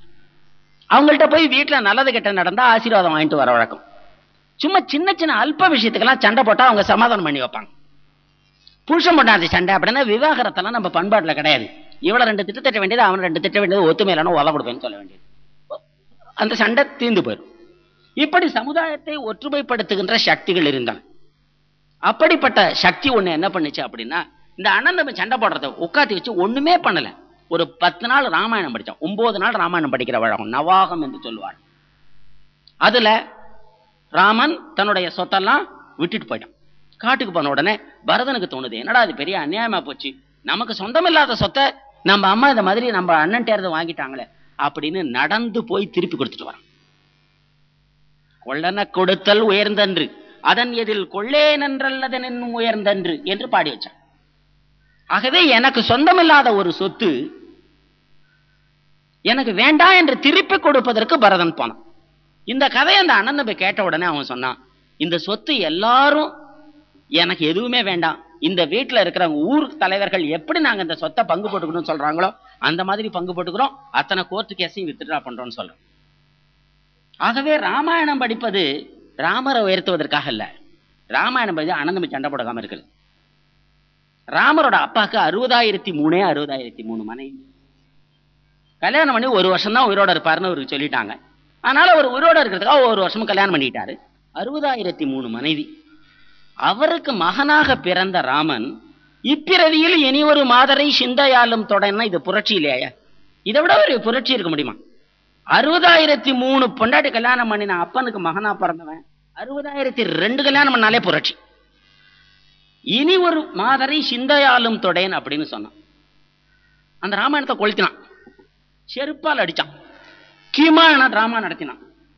இன்றைக்கு ஒவ்வொரு பஸ் ஸ்டாண்ட்லையும் ஒருவனுக்கு ஒரு திணை எழுதி வைக்கிறான், இல்லாட்டா எய்ட்ஸ் வரும். ஒரு அறிவுள்ள சமுதாயம் தனக்கு வருகின்ற ஆபத்தை முன்கூட்டியே உணர்ந்து அதை தடுப்பதற்கான ஏற்பாடுகள் செய்யும். முட்டாள் சமுதாயம் எய்ட்ஸ் வந்த அப்புறம் பஸ் ஸ்டாண்டில் எழுதும். எந்த மாதிரி சமுதாயம் நம்ம உருவாக்க விரும்புகிறோம்? இந்த நம்ம கேள்வியை நம்ம கேட்டுக்கிறோம். ஆகவே இந்த ஏகபத்தினி விரதம் ஒருவனுக்கு ஒருத்தி என்பதை ஆக்கப்பூர்வமாக, மதபூர்வமாக, ஆன்மீக ரீதியாக உன்னை வளர்ப்பதற்குரிய எண்ணங்களோடு ராமாயணம் ராமாயணன்னு ஐம்பது வருஷம் ஐயாயிரம் வருஷம் சங்க இலக்கியத்திற்கு முற்பட்ட இலக்கியத்திலே தமிழ்நாட்டில் ராமாயணம் ரொம்ப சாதாரண மக்களுக்கு தெரிந்திருக்கிறது என்பதற்கு வரலாற்று குறிப்புகள் இருக்கின்றன. சங்க இலக்கியத்திலேயே ராமாயணத்தினுடைய சம்பவங்கள் எல்லாருக்கும் தெரிஞ்ச சம்பவங்கள் மாதிரி குறிப்பிடப்படுகிறது. அந்த ராமாயணத்தை திட்டினோம், நெருப்பு வச்சு கொளுத்தினோம், செருப்பால் அடித்தோம், கீமாயணம் போட்டோம். இந்த ராமாயணத்தினுடைய மைய சிந்தனை இருக்குல்ல, ஒருவருக்கு ஒருத்தி என்ற கருத்தை பஸ் ஸ்டாண்டு பஸ் ஸ்டாண்டாக எழுதி போட்டுட்டு இருக்கோம். ஒரு சமுதாயம் இந்த மாதிரி முட்டாள்தனங்களுக்காக எவ்வளவு விலை கொடுக்குது? What is the economic cost, what is the social cost? அதுக்கு சமுதாய ரீதியாக, பண ரீதியாக, துன்பம் என்ற அளவிலே நம்ம என்ன விலை கொடுக்கணும் அப்படின்னு சிந்திச்சு பார்த்தா, நம்ம சமுதாயத்தை ஒற்றுமைப்படுத்துவதற்காக சமயத்தை பயன்படுத்தியிருக்கிறாங்க. சமுதாயத்தினுடைய ஏற்றத்தாழ்வுகளை குறைப்பதற்கு சமயத்தை பயன்படுத்தியிருக்கிறாங்க. சமுதாய சக்திகளை ஒன்றுபடுத்தி அனாவசியமா கோர்ட்டு கச்சேரிக்கு போய் கொடுக்க கூடாது என்பதற்காக சமயத்தை பயன்படுத்தியிருக்கிறாங்க. சமயத்தை சமுதாயத்திற்காகத்தான் பயன்படுத்தியிருக்கிறாங்க. இந்த சமுதாயத்துல எத்தனை பேர் மோட்சத்துக்கு போனான், முக்தின்னு எத்தனை பேர் அலைஞ்சான்? கடவுள் பேரை சொல்லி மண்ணில் வாழ்ந்தான், அதற்கு முக்கியத்துவம் கொடுத்தார்கள். இந்த கருத்துக்களை எல்லாம் கொஞ்சம் கொஞ்சம் கொஞ்சமாக சமுதாயத்திலிருந்து ஒழித்தோம். வால்டேர் என்று ரஷ்ய பிரெஞ்சு புரட்சிக்கு வித்திட்டவன், அவன் பாரதத்தினுடைய பண்பாட்டை படித்து பார்த்துட்டு சொன்னான், கடவுள்னு ஒருத்தர் இல்லைன்னா அவரை உண்டாக்கிக்கையான்னு சொன்னான். If there is no God create ஒன்னு சொன்னான். ஏனென்றால் எல்லாரும் நம்ம காலையில எந்திரிச்சு நாளைக்கு மோட்சத்துக்கு போயிட போதில்லை. அந்த சிந்தனை நம்முடைய உள்ளத்திலே ஒற்றுமையை வளர்க்கும், தீமை செய்வதிலே அச்சத்தை உண்டாக்கும், நன்மை செய்ய வேண்டும் என்ற உணர்வுகளை வளர்க்கும். இதுதான் சமயத்து. சிறுமை கண்டு பொங்குவாய் வா வா வா என்று பாரதியார் கவிதை எழுதினார். ஆகவே நம்முடைய சாதாரண மனிதனுடைய உள்ளத்துல தப்பு செய்வதை பற்றி ஒரு பயம் இருக்கணும். எல்லாரும் புத்தி பூர்வமா புரிஞ்செல்லாம் தப்பு பண்ணாம இருக்க மாட்டான். சில பேரை உதச்சாதான் உனக்கு புரியும். அப்ப என்ன பண்ணாங்க, அவன் நரகம் இருக்கு, நரகத்துல அப்படியே கத்தி சுத்திக்கிட்டே இருக்கும், நேந்திரங்க வருவல் வெறுக்கிற மாதிரி உன் கழுத்தை வெட்டிடுவாங்க, அப்படியே அங்க ஒரு இரும்பு கொப்பரையில எண்ணெய் கொதிச்சுக்கிட்டு இருக்கும், நீ அப்படியே விழுந்து பஜ்ஜி போடுற மாதிரி உன்னை போட்டுருவாங்க. அப்படி சில பேருக்கு பயமுறுத்தினாதான் புரியும். அவன்கிட்ட போய் நீ தர்க்கங்கள்லாம் பண்ணின, இதெல்லாம் முட்டாள்தனம் அப்படின்னு சொன்ன, உன்னால புது நம்பிக்கையை அவனுக்கு கொடுக்க முடியாது, அவனுக்கு இருக்கிற பழைய பயத்தை விலக்கிடுவ, அவன் கெட்டு போவான். ஆகவே சமுதாயத்தின் முன்னாடி அழகான லட்சியங்களை நிறுவினார்கள், சமுதாயத்தின் முன்னாடி நல்ல ஆரோக்கியமான பயங்களை உண்டு பண்ணினார்கள். ஒரு சமுதாயம் தர்க்கத்தினால நடக்கவே நடக்காது. எல்லாரும் ஆர்கியூ பண்ணிக்கிட்டே இருந்தாங்கன்னா அந்த சமுதாயம் ஒரு நாள் கூட நடக்காது. கொஞ்சம் நம்பிக்கை, கொஞ்சம் பயம், கொஞ்சம் அன்பு, கொஞ்சம் தானம், இதனால தான் ஒரு சமுதாயம் நடக்கும். ஒரு நூறு பேரை வச்சு வேலை வாங்குறோம் அப்படின்னு சொன்னா அதுல ரெண்டு பேர் ரொம்ப அறிவாளியா இருப்பான். நல்லது எது கெட்டது எதுன்னு சொன்னா உடனே அவனுக்கு புரியும். அவன்கிட்ட அந்த மாதிரி நல்லது கெட்டதை பத்தி நான் அப்பீல் பண்ணணும். இன்னும் சில பேர் இருப்பான், குரூப் ஃபீலிங்ஸ் நிறையா இருக்கும். ஏ, நம்மளாம் கல்லூரி மாணவர்கள் இல்லையா, நம்மளெல்லாம் இந்தியர்கள் இல்லையா, நம்மளெல்லாம் பாரத மாதாவின் குழந்தைகள் இல்லையா, ஏதாவது சொன்னா அவன் கொஞ்சம் வேகம் கொண்டு எழுவான், நல்ல காரியம் செய்யும். இன்னும் சில பேர் கொஞ்சம் காசு கொடுத்தா செய்யும். அப்பா இந்த வேலையை செய்யி, ஒன்று அண்டார்டிகாவுக்கு பிரசிடென்டாக பண்ணுறேன், சஹரா பாலைவனத்துக்கு நீ தான் ராஜா அப்படின்னு ஏதாவது சொன்னா செய்வான். இந்த மூன்றும் புரியாத சில பிரகிருதிகள் இருக்கு. ரெண்டு ஓதான் கொடுத்தா தான் புரியும். நீ அவன்கிட்ட போய் தத்துவம் பிலாசபி எல்லாம் பேசியிருக்க ஒரு உருப்படாத உருப்படாது. ஆகவே நம்முடைய பண்பாட்டிலே பல்வேறு விதத்தினருக்கு பல்வேறு விதத்திலே புரிய வைக்க முயற்சி செய்தான. சில பேருக்கு தத்துவ விளக்கம், அவன்கிட்ட போய் பிலாசபி பேசி புரியும், அத்வைதம் பேசினா புரியும். அத்வைதத்துக்கும் விஞ்ஞானத்திற்குள்ள சம்பந்தத்தை பற்றி லெக்சர் கொடுத்தா ஆன்னு வாய்ப்படந்துட்டு கேட்பான். தன்னுடைய அறிவை வில்பவராக மாற்றக்கூடிய, மன உறுதியாக மாற்றக்கூடிய திறமைகள் அவனுக்கு உண்டு. அப்படி சில பேர் இருப்பான். இன்னும் சில பேர் இருப்பான், தேசம், ஜாதி, குடும்பம், ஊரு, இந்த மாதிரி உணர்வுகளால மனிதநேயம், மனிதனுக்கு தொண்டு, கஷ்டப்படுறவனுக்கு உபகாரம் பண்ணு, இந்த மாதிரி உணர்வுகளால சில பேரை தட்டி எழுப்ப முடியும். இன்னும் சில பேருக்கு அப்பா நீ நல்ல காரியம் பண்ணு அப்படின்னா செய்வான். இன்னும் ரெண்டு பேரும் செயலுனர் ரெண்டு உதவ கொடுப்பேன்னு சொன்னாலும் புரியும் அவனுக்கு. இப்படி இதைத்தான் சாமபேத தான தண்டம் என்று சொல்லுகிறார்கள். இது நம்முடைய பண்பாட்டில் அடிப்படையா இருந்தது. இன்றைக்கு எல்லாருக்கும் ஒரே விதி அப்படின்னா எல்லாரும் கெட்டவனா போவான். எல்லாருக்கும் ஒரே விதினா என்ன ஆகும்? எல்லாரும் கெட்டவனா போவான் தான். எல்லாருக்கும் ஒரு விதினா எல்லாரும் உயர மாட்டான். எல்லாருக்கும் ஒரே விதினா எல்லாருக்கும் உததான் கிடைக்கும். எல்லாரும் உதைக்கக்கூடிய அளவுக்கு மாறிட்டான். ஆகவே நம்முடைய சமுதாயத்துல மனிதனுடைய இனமறிந்து வெவ்வேறு விதமாக வெவ்வேறு உண்மைகள் பேசப்பட்டன. சுவாமி விவேகானந்தர் இதை தான் பிலாசபி ரிச்சுவல்ஸ் அண்ட் மித்தாலஜி அப்படிங்கிறார். ஒரு சமுதாயத்தினுடைய தலை சிறந்த அறிஞனுக்கு பிலாசபி புரியும், சமயத்தினுடைய தத்துவ விளக்கத்தை பத்தி பேசினா புரியும், சைவ சித்தாந்தம் சொன்னா புரியும், அத்வைதம் விசிஷ்டாத்வைதம்னா அவன் புரிஞ்சுப்பான். இன்னும் சில பேருக்கு தேசபக்தி, தெய்வ பக்தி, மனிதாபிமானம், உங்க ஊர்ல ஏழை கஷ்டப்படுறான் நீ செய்யி அப்படின்னா அவன் செய்வான். இன்னும் சில பேருக்கு கதை சொன்னா புரியும், ஆன்னு கதை சொன்னா வாயப்படத்துட்டு கேட்பான், பேசுவான் பகுத்தறிவு பகுத்தறிவுன்னு. தத்துவம் பேசினா அவனுக்கு பிடிக்கவே பிடிக்காது, கதை பேசினா ஆன்னு வாயப்படப்பான். இன்றைக்கும் பாரத நாட்டில் முக்கால மூணு பேருக்கு கதை சொன்னாதான் புரியும். அதான் இந்த நாட்டினுடைய பேசுறது வந்து தத்துவம் தத்துவம்மா. பகுத்தறிவை பத்தி பேசுறவனே தான் மீட்டிங்ல ரெண்டு கதை சொன்னாதான் ஜனங்களுக்கு முன்னாடி ஓடி போடும். இதுதான் மித்தாலஜி என்று சொல்லுகிறார். நம்முடைய பண்பாட்டினுடைய அடிப்படையான கருத்து உலகளாவிய சத்திய பொருள், பரம்பொருள், உணர்வு பொருள், பிரம்மம் என்று அதை சொல்லுகின்றோம். அது ஒன்று, அதற்கு பல திருநாமங்கள். மனிதனுடைய இதயத்திலே மகத்தான சக்தி எடுக்கிறது. இதைத்தான் ஆயிரம் கதைகள் மூலமா சொன்னோம். அத்தனை புராண கதைகளை என்ன சொல்லுது? திரும்ப திரும்ப திரும்ப இந்த கதையைத்தான் சொல்லுது. இந்த புராணங்கள் எல்லாம் சரடையில போட்டு சலிச்சோம்னா நமக்கு என்ன கிடைக்கும்? இந்த கதை தான் கிடைக்கும். இந்த மூன்று உபதேசங்களை தான் எவ்வளவு விதமாக மக்களுக்கு சொல்ல முடியுமோ அவ்வளவு விதமாக சொன்னார்கள். அதுவும் புரியாதவனுக்கு இந்த சடங்குகள், கோயிலுக்கு போ, விழுந்து கும்பிடு, தேங்காய ஓட்டை, முட்டிக்கு தலையில, கோவில இப்படிதான் சுத்தி வரணும், கோயில் இவ்வளவு உயரம் இருக்கணும், திருவிளக்கை ஏற்றணும், சிவலிங்கத்தை இப்படிதான் கும்பிடணும், பாலை இப்படிதான் ஊற்றணும், சடங்குகள் என்று சொல்லுது. கர்ம காண்டம், ரிச்சுவல்ஸ். அது சில பேருக்கு தான் புரியும். உடனே இந்த அறிவாளி போய் அந்த ரிச்சுவல் பண்றது தப்பு சார், முட்டாள்தனம் சார் அப்படின்னு சொல்லக்கூடாது. அவனுக்கு அப்படி சொன்னாதான் புரியும், உனக்கு இப்படி சொன்னா புரியும், உனக்கு இப்படி சொன்னா புரியும் அப்படிங்கிறதுனால மற்றவன் எல்லாரும் தப்பு அப்படிங்கிற ஆர்குமெண்ட் கூட. இப்படி பல்லாயிரக்கணக்கான ஆண்டுகளாக நம்முடைய மனிதர்களை நல்லவர்களாக வைப்பதற்கு ஒரு மகத்தான முயற்சி இந்த பண்பாட்டில் நடந்திருக்கின்றது. இந்த முயற்சிக்கு பெயர் தான் சமயம் அப்படிங்கிறாரு விவேகானந்தர். ஆகவே இந்த நாட்டில் என்ன காரியம் பண்ணணும்னாலும் சமயத்தினுடைய அடிப்படையில செய்ய அப்படிங்கிறார். சமயத்தினுடைய அடிப்படைன்னு சொன்னா எல்லாரும் மோட்சத்துக்கு போவதற்காக இல்லை, இந்த மண்ணிலே வையத்துள் வாழ்வா அங்கு வாழ்வதற்கு. இந்த சமுதாயம் அடிப்படையிலே சில உணர்வுகளை கொண்டிருக்கின்றது. இந்த உணர்வுகளை பயன்படுத்தி மனிதனை நன்னறியிலே செலுத்தி சமுதாயத்திற்கு பயனுள்ள செயல்களை செய். ஆகவே விவேகானந்தர் தன்னுடைய குருநாதர்கிட்ட போறார். ரொம்ப அடிப்படையான கேள்விகள் எல்லாம் கேட்கிறார். ஒரு இரண்டாயிரமாவது ஆண்டுல வாழுகின்ற ஒரு நவீன விஞ்ஞான யுகத்து இளைஞன் என்னென்ன கேள்விகள் எல்லாம் தன்னுடைய ஆசிரியரை கேட்பானோ அத்தனை கேள்வியையும் இன்னும் அழகா கேட்கிறார். நம்முடைய பண்பாட்டில் இதுவே ஒரு வேடிக்கை. ஆதிசங்கரர் ஆகட்டும், சுவாமி விவேகானந்தர் ஆகட்டும், தன்னுடைய மாணவர்களுடைய சந்தேகங்கள் எல்லாம் அவங்க கேட்டு தீர்க்கின்ற விதமே தனியா இருக்கும். ஒரு மாணவனுடைய உள்ளத்துல என்னென்ன சந்தேகங்கள்லாம் வருமோ இவங்களே கேட்பாங்க. இவங்களுடைய கொள்கையை, பிலாசபியை சொல்லும் போது இந்த பிலாசபியை படிக்கிறவங்களுக்கு என்னென்ன சந்தேகம் வரும் அந்த கேள்வியை இவங்களே கேட்பாங்க. தடை அப்படின்னு பேர் இருக்கு. சைவ சித்தாந்தத்துல தடை அப்படின்னு சொல்லுவாங்க. ஒரு ஆசாரியர் என்ன பண்ணுவாரு? தன்னுடைய கருத்துக்கு தானே ஒரு தடையை சொல்லுவார், அதுக்கு விடை சொல்லுவார். அந்த எதிராளி எழுப்புற கேள்வியில என்ன தப்புன்னு சொல்லுவார். இந்த மாதிரி ஆதிசங்கரரும் சைவ சித்தாந்தத்திலையும் சுவாமி விவேகானந்தரும் இந்த நாத்திகர்கள், விஞ்ஞானம் என்ற பெயரிலே தவறான வழியிலே செல்பவர்கள், பகுத்தறிவு சத்தியத்தை முழுமையாக வர்ணிக்கிறது என்று நம்புபவர்கள், விஞ்ஞானம் உலகத்தினுடைய பிரச்சனைகள் எல்லாம் தீர்த்துவிடும் என்று நம்புபவர்கள், இவங்கெல்லாம் என்னென்ன கேள்வியை எழுப்ப முடியும் மதத்தை பற்றி அத்தனை கேள்விகளும் விவேகானந்தர் ராமகிருஷ்ணத்தை கேட்டார். நம்மளாம் அவ்வளவு கேள்வி கேட்கல, நம்மளுடைய புத்திசாலித்தனத்தை விட அதிகமாக கேள்வி கேட்டார். He anticipated many of our questions.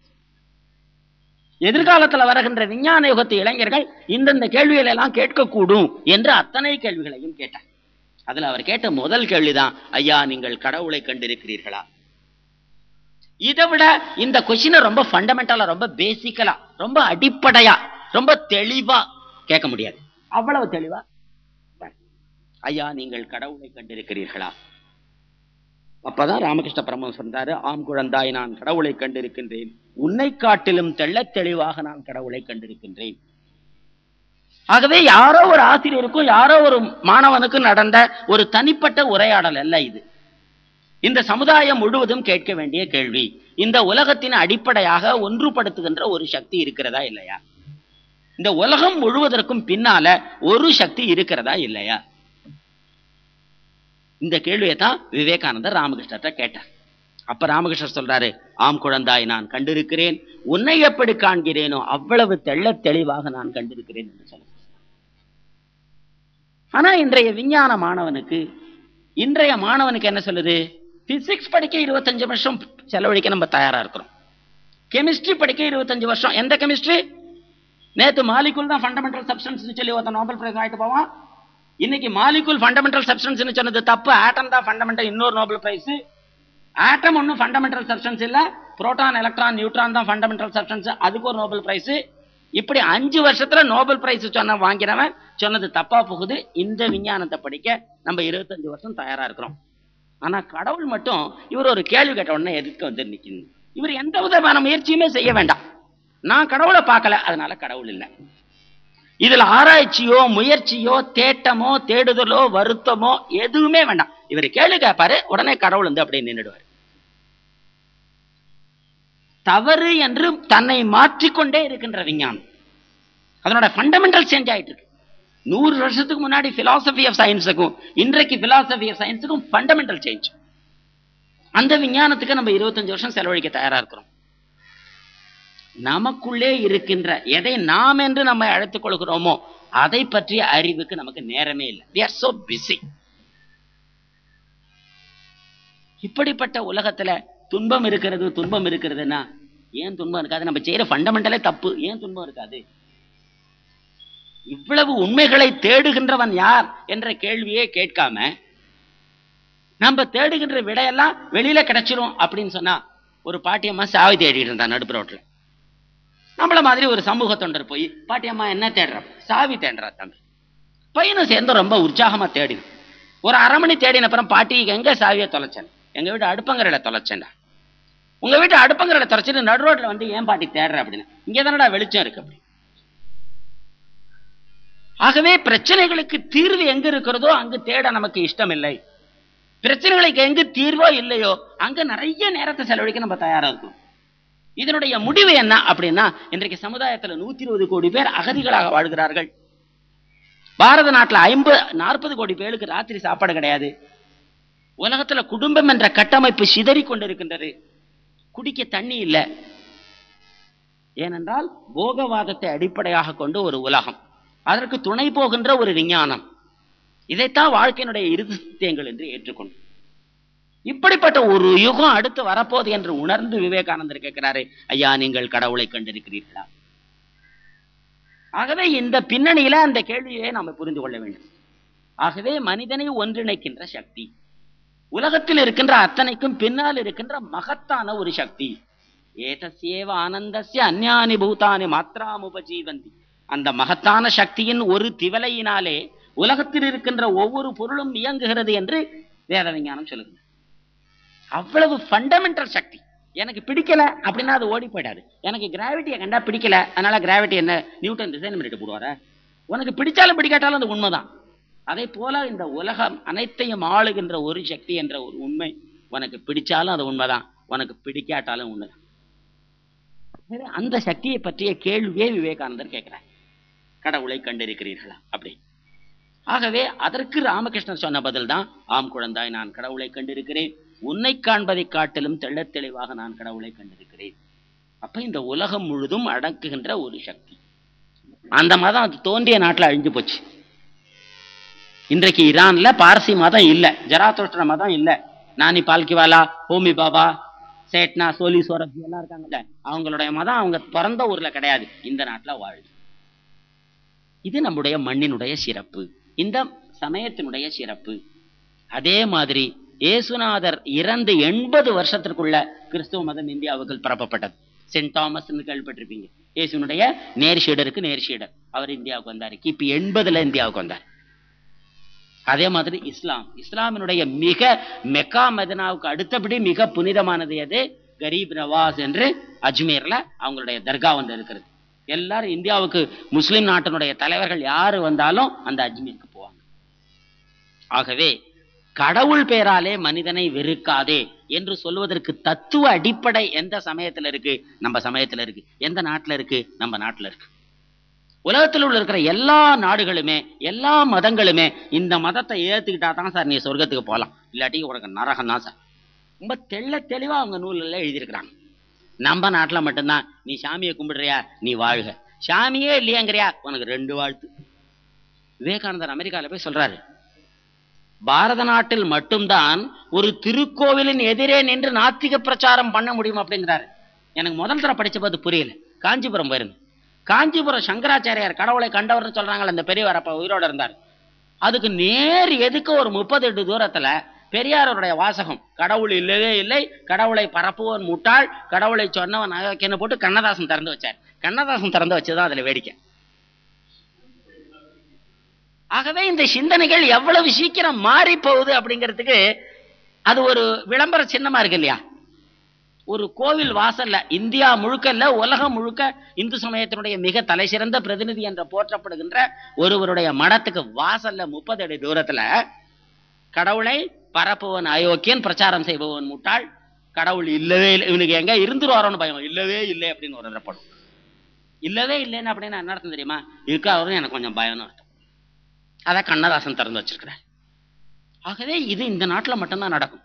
புத்தர் வந்து இந்து மதத்தினுடைய பல கொள்கைகளை கண்டிச்சாரு, அவரே அவதாரம் என்று ஏற்றுக்கொண்டார். என்னை கிரிட்டிசைஸ் பண்றவன் கடவுள் அப்படின்னு சொல்றதுக்கு எவ்வளவு பெரிய தைரியம் வேணும்? உலகத்துல ஒரு பண்பாட்டில் காமிக்க முடியுமா?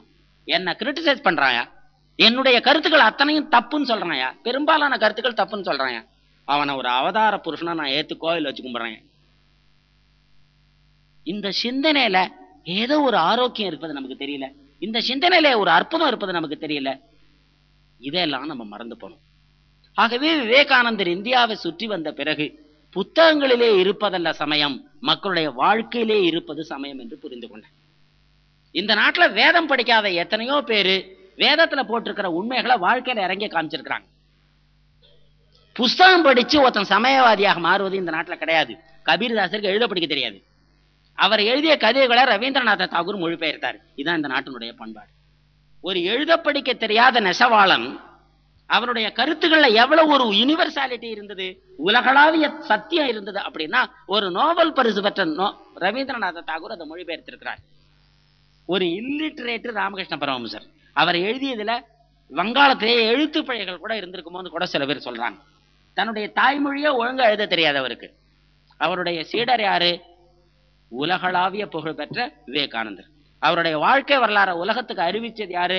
மேக்ஸ் மூலர் என்று மிகப்பெரிய ஆக்ஸ்போர்ட் யூனிவர்சிட்டிய பேராசிரியர், ரொமாரோலா இலக்கியத்துக்காக நோபல் பரிசு பெற்றவர். இந்த மாதிரி சிந்தனைகள், இந்த மாதிரி வாழ்க்கை வளம், புத்தகத்தை தாண்டிய ஒரு ஆன்மீக பலம் உலகத்துல எந்த நாட்டிலையும் பார்க்க முடியாது. இதைத்தான் விவேகானந்தர் இந்தியாவை சுத்தி வந்த போது தெரிந்து கொண்ட உண்மை. அப்ப விவேகானந்தர் ஏழு வருஷம் இந்தியாவை சுத்தி வந்தார் அப்படின்னா அவர் கற்ற மிகப்பெரிய கல்வி என்ன? ராமகிருஷ்ண பரமஹம்சிட்டேர்ந்து கற்றுக்கொண்ட ஆன்மீக உண்மைகள் ஏற்றளவிலே இருப்பவை அல்ல, மக்களுடைய வாழ்க்கையிலே இருப்பவை. இந்த நாட்டினுடைய மிகப்பெரிய டிராஜடி, மிகப்பெரிய சோகம் என்ன அப்படின்னா இந்த நாட்டுல படிச்சவன், இந்த நாட்டு இளைஞன், இந்த நாட்டு அரசு அதிகாரிகள் மண்ணோடு